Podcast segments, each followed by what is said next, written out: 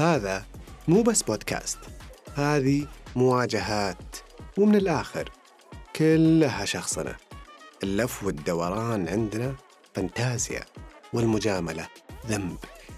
المواقف الآراء والتصرفات اللي نقابلها بلحظة صمت بنستنطقها وبكل صراحة. أشياء كثيرة في الحياة بيصير لنا معها وقفات قصيرة وقعدات طويلة. غايتنا التفكير بصوت عالي صوت نشاكس به صداك وتجربة تترك أثر. معي محاكيك سامي الجار الله في هذا البودكاست. شخصنا. شخصنا. إلى الشخصية عين. أهلا وسهلا.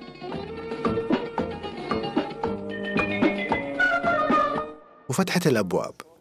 فاجأتك صح؟ حلوة وحميمية هذه الذكريات.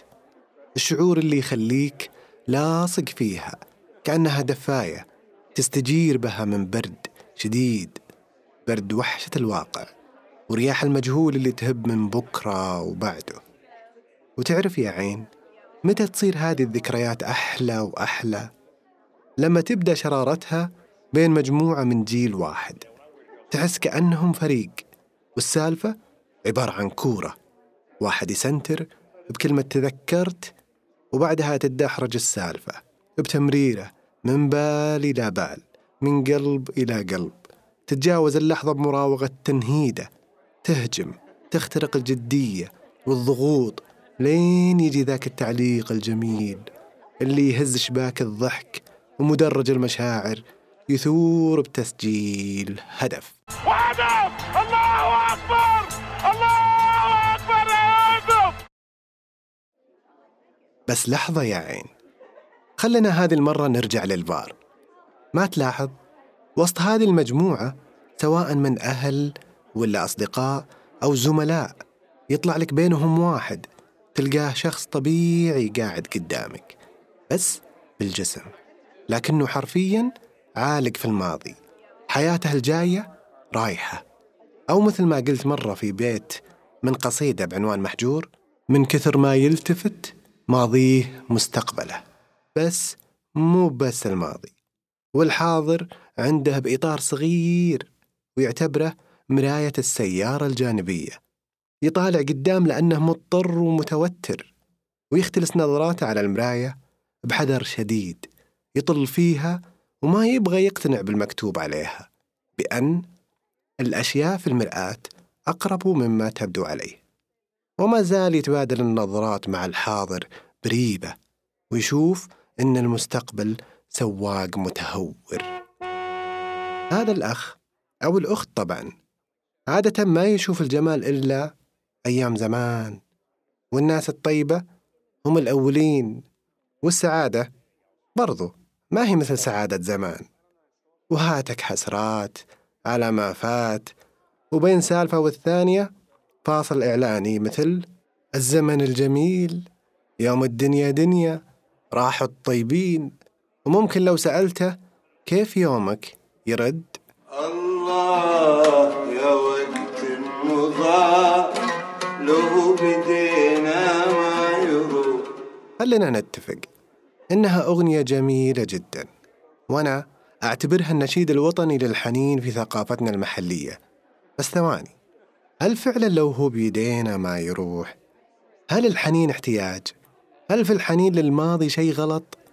كلنا عندنا حنين أنت عندك حنين وأنا أنا عندي حنين ما بعرف لمين الحيرة في موضوع الحنين للماضي أكبر بكثير من حيرة جارة القمر فيروز لدرجة أنه لو أنت عايش في القرن السابع عشر في أوروبا وعبرت عن حب الماضي أو الشوق له وبعض تفاصيله كان رحت غلطة وصارت علوم وحبسوك في مصحة. وله وله نعم يا عين مصحة.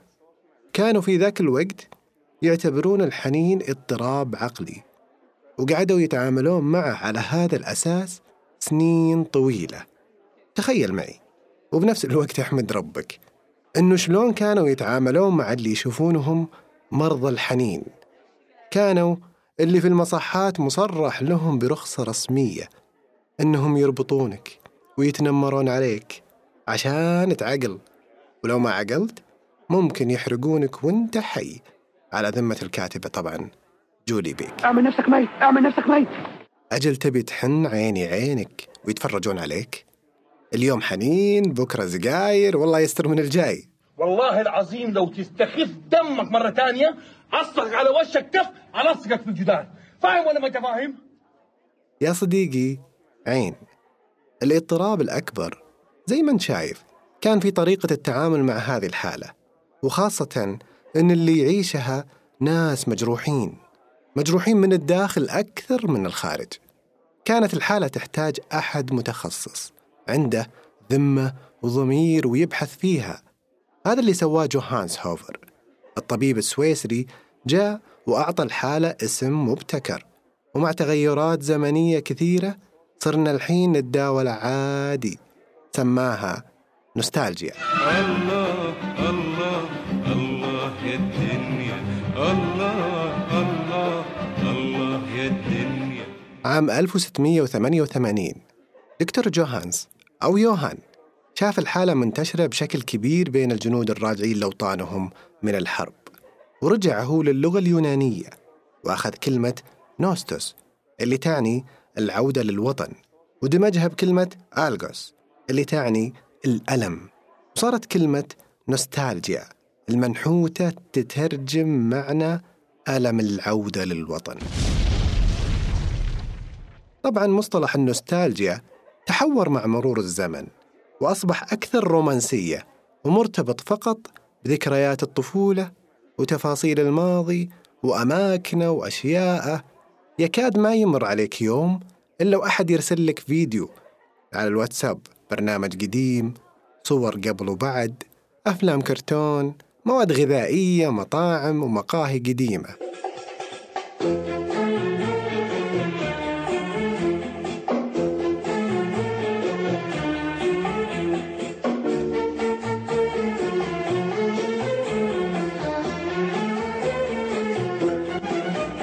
أنا مثلا يا عين. أعترف أنا شخص نوستالجي بامتياز وأحب كثير أسترجع تفاصيل قديمة في فترات زمنية متنوعة بالماضي تمتد حتى إلى ما قبل ما أنولد. أحب أستكشف أفهم طبيعة الحالة أحس بشعور من عاشوها أعيش التفاصيل اللي رسمت ملامحي أثرت في طفولتي ونشأتي حتى بلغت مرحلة النضوج وأسترجع بين وقت وثاني الأحداث الأماكن اللي شكلتني ذكريات مع ناس طيبين لهم مكان في الوجدان ومكانة في الروح بس راحوا راحوا الطيبين عين تتفق مع هذه الفكرة؟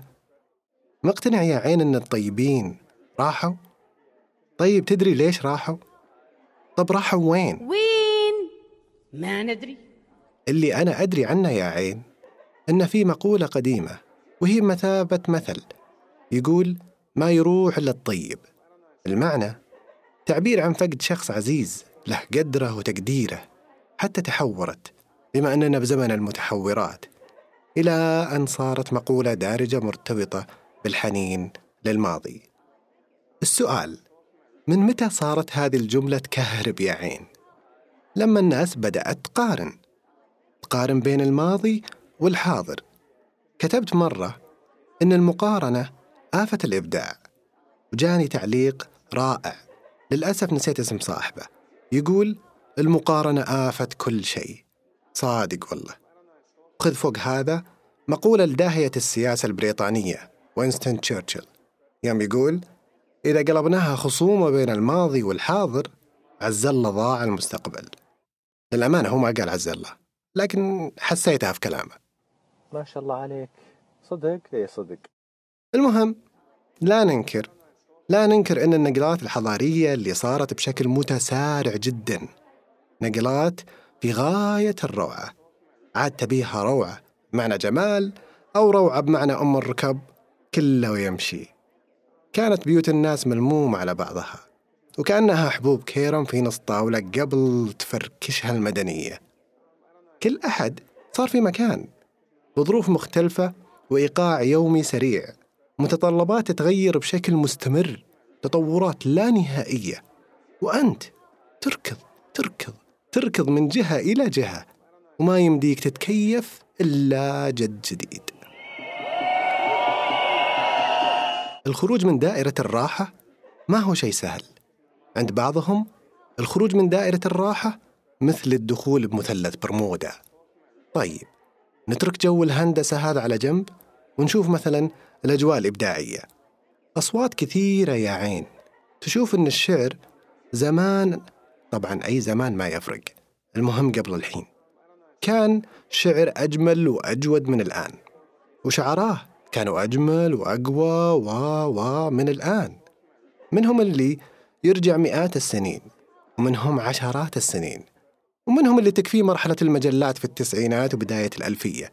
لو أنه رجع أكثر يدخ السؤال هل هذا الكلام فعلا صحيح؟ الجواب راح أتركه لضيفي الأول في هذه الحلقة. شاعر وكاتب مبدع له من الإصدارات كتابين أشلاء أخرى والحقيقة وحيدة في الكازينو ومقالات احتضنتها مطبوعات ومواقع سعودية وخليجية. ضيفي هيد العديم وراح أضيف له سؤال ثاني بس قبل هذا أقول حياك الله ضيف المبدع. هيد الله يحييك سامي. سعيد بالمشاركة وإتاحة الفرصة. أنا والمشخصنين كلهم سعداء بوجودك. تساؤلاتي هي هل كان الشعر فعلا أجمل في السابق من الآن؟ وكيف ترى يا فهيد فكرة الارتباط الشديد بالماضي؟ أتكلم عن الشعر بوجه خاص. شوف سامي بعطيك مثال عشان بعدين نسقط هالمثال على الموضوع ونحاول نفهمه بسياقه. اسمح لي أذكر أسماء. عشان تكتمل أركان الشخصني بالموضوع. بضرب مثال بالشاعر فهد آفت اللي كان من جيل نهاية الثمانينات أو منتصف الثمانينات والتسعينات. فهد لا- لاقى قبول كبير يعني بذيك الفترة وتفاعل معه الجمهور إيجابا طبعا لأنه كان يمارس التجديد والشغب والشيطنة. وفهد كان شاب وكان جمهوره يعني جمهور مرحلته من نفس عمره كلهم شباب. وعادة الشباب أكثر تقبلا للتجديد للتحديث للشغب. اللي حصل إنه نفس الجمهور الآن عندهم تحفظ على إنتاج فهد آفت. السبب لأن فهد ما زال يجرب ما زال آه، يبحث عن مفهوم جديد طريقة جديدة أسلوب جديد بكتابة الشعر. لو تلاحظ أنهم نفسهم يتحفظون على طريقته الآن رغم أنها نفس الطريقة اللي كانت تعجبهم في أيام الشباب. هم يبونوا ب يعني أسير لمرحلة آه، معينة من من أعمارهم. واضح. وكيف ترى الفكرة بشكل عام؟ الأمر ذاته ينطبق على أي شيء في الدنيا تقريبا الموسيقى الرواية حتى اللبس. ارتباط الإنسان بالماضي ارتباط عاطفي بحت. الدليل استخدام مصطلحات مثل جيل الطيبين جيل النقاء والبساطة. هالمصطلحات يعني هي تحاول تأثر بعاطفتك تكسب تعاطفك. زبدة الموضوع أنه كل جيل عنده مبدعين بحسب إمكانياته لكن المقارنة بالأجيال ما أعتقد أنها منطقية خاصة أن المقارنة دائما تصير بين أجمل شيء بجيل راح ومقارنتها بأسوأ شيء بالحاضر. آه، عملية الذائقة وتشكل الذائقة يشكلها المجتمع من حولك يشكل أفكار المجتمع. فكل ما تقدم واحد بالعمر تلقاه يتمسك بذائقته لأنه يحس أنها شيء من من حدوده من مقدساته. فعلشان كذا تجي ردة فعله آه، يمكن تجي قاسية وغالبا مثل ما قلت لك إنه يحاول يعطيها يعني تبرير عاطفي عشان يأثر فيك أكثر. في شخصنة فهيد يقول المقارنة بين الأجمل من جيل راح والأسوأ من الحاضر. شكرا فهيد العديم كل شخصنة نورتنا. قديمك نديمك قديمك نديمك لو الجديد غناك تحسبنا خلصنا يا عين؟ طيب تدري إن نفس هذه الدوامة موجودة برضو في الوسط الغنائي وإن أغنيتنا أحسن من أغنيتكم و و و و. ما قد مرت عليك جملة زمن الفن الجميل؟ أنا راح أمرر هذه الجملة. وتساؤلات ثانية لضيف شخصنتنا الثاني. مطربة؟ لها من اسمها نصيب. لها أغنية كم سنة؟ عنوانها مو بعيد عن موضوعنا. الأغنية صدرت مطلع 2021 وقدرت أنها تكسب حوالي 5 ملايين استماع باليوتيوب. وهذا الرقم يستوقفك ويثبت أن رهان شركة شاهين ميوزك كان ناجح مع صناع الأغنية شاعرة منى والملحن سلطنة. وأكيد ضيفتي المتألقة وجد ناصر. هلا بك فنانتنا وجد. يا هلا ومرحبا فيك أستاذ سامي. الله يسعد أوقاتك والمستمعين بكل خير يا رب. سعيدة جدا ومبسوطة بمشاركتي معاك في هذا الموضوع الجميل. وأنا والمشخصنين كلهم سعداء فيك أيضا. كنت أنا وعين والمستمعين نسولف عن موضوع ويهمنا نسمع رأيك تحديدا عن هذه النقطة. هل الفن زمان أجمل من الحين؟ ليش مثلا؟ ليش مثلا إذا بعضهم جاي يمدح موسيقى أو أغنية أعجبته قال فيها من الزمن الجميل بالنسبة للفن زمان هل هو أجمل أو لا؟ طبعا أن الفن زمان جميل جدا لكن مسألة إنه أجمل برأيي ما له علاقة يعني خلينا نفصل الموضوع طبعا أنا ما راح أدخل في مقارنات للقامات الفنية زمان والحين لكن لو بتكلم بتكلم عن الموسيقى أو الفن بشكل عام. خلينا مثلا ناخذ الفكر الموسيقي كمثال. حاليا عندنا فكر موسيقي نقدر نقول مشابه أو صناع موسيقى ممكن يكونون متأثرين بالفن في هذاك الوقت لكن قادرين إنهم يصنعون لك موسيقى أو ذوق مشابه للأغاني والفن في هذاك الزمن. لكن تلقى إنهم ما وصلوا لك أو ما حبيتهم أنت كشخص محب لهذا النوع من الفن. طيب وجد برأيك إيش السبب؟ ليش؟ خليني أعطيك مثال ثاني. لنفترض أن أنت شخص من عشاق أم كلثوم. جيت لك أنا غنيت لك أغنية لأم كلثوم آه نفس الآلات الموسيقية. عازفين محترفين. يمكن حتى توصلك بجودة أفضل يعني آه نظرا لاختلاف ال ال الوقت والتطور. بس أنت ما راح تتقبل. ما راح تحب اللي أنا قاعدة أقدمه. ببساطة لأني أنا ماني أم كلثوم. فأنت تحب الفن في هذاك الزمن ما راح تتقبل اللي أنا قاعدة أقدمه إيش ما كان.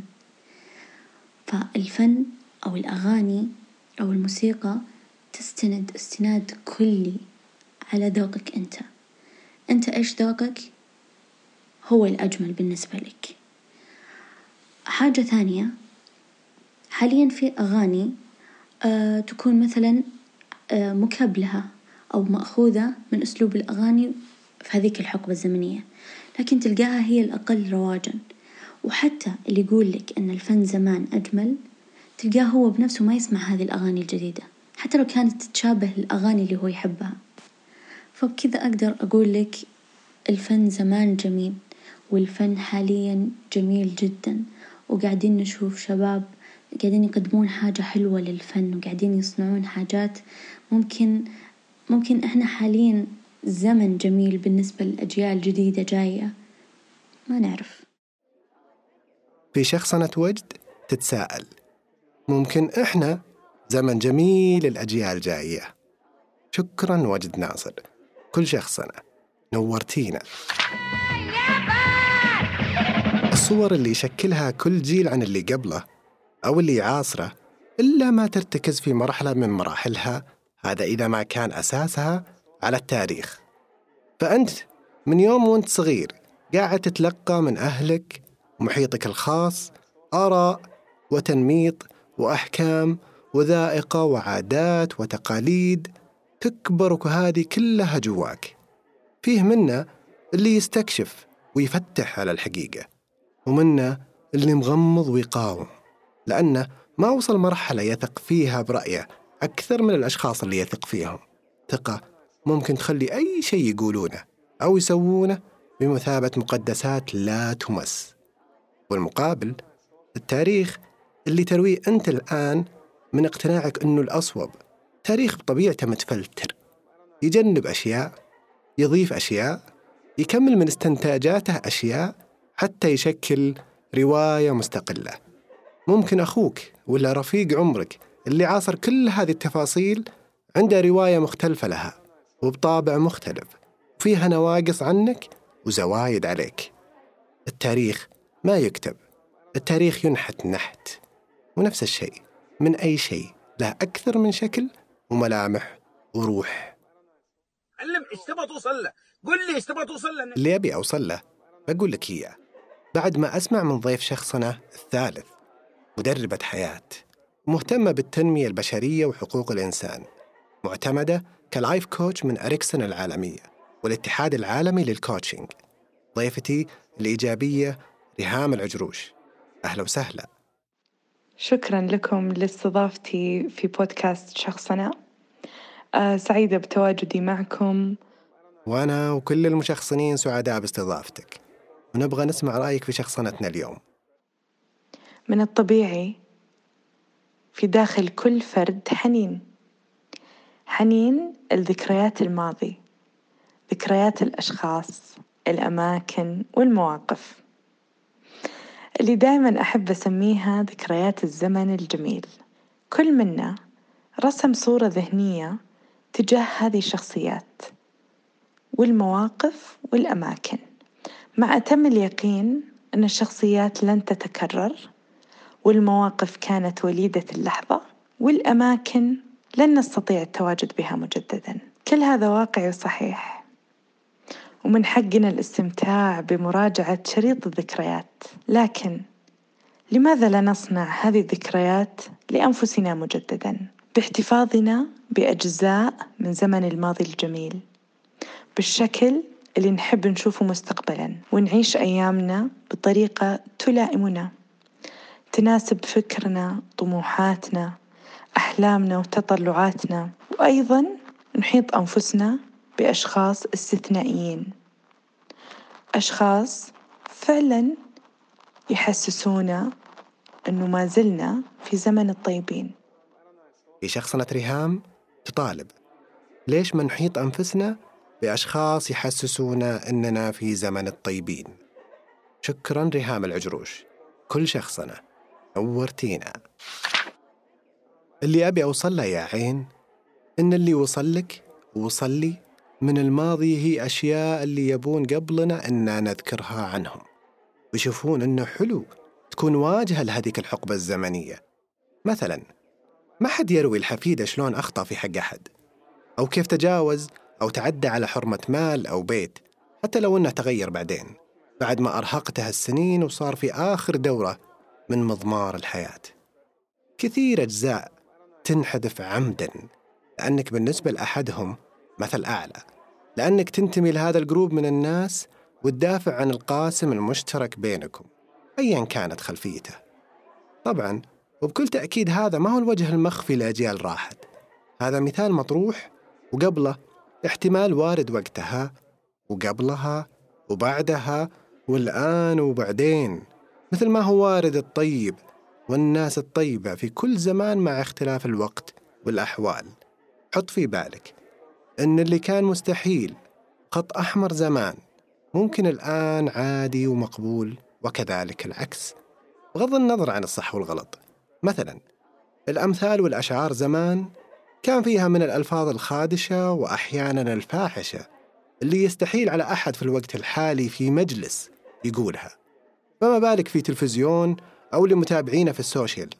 بينما وقتها كان بطبيعة المرحلة متداولة وشيء مألوف وموثق في كتب الموروث.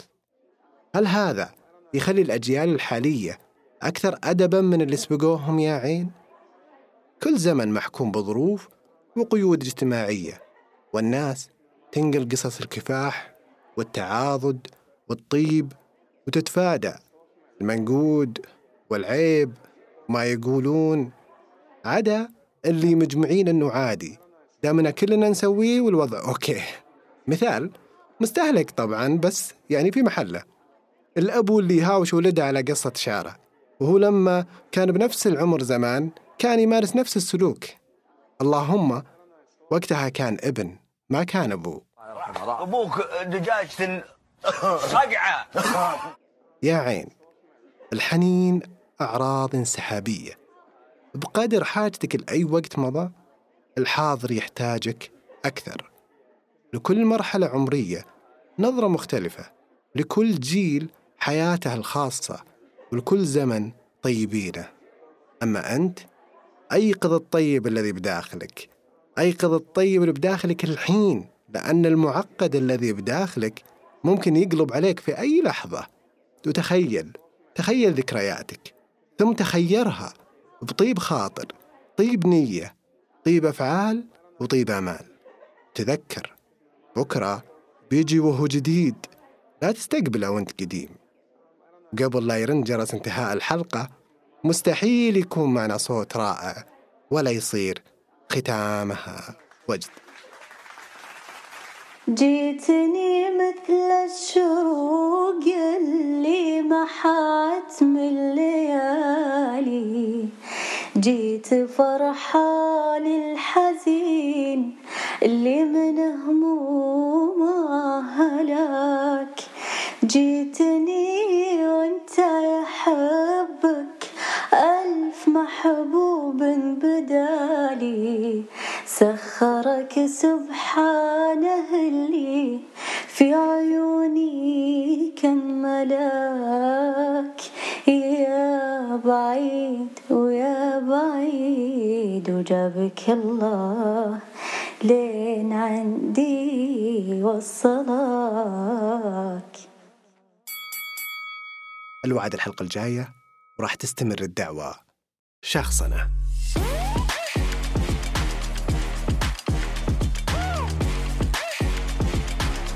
شخصنا شخصنا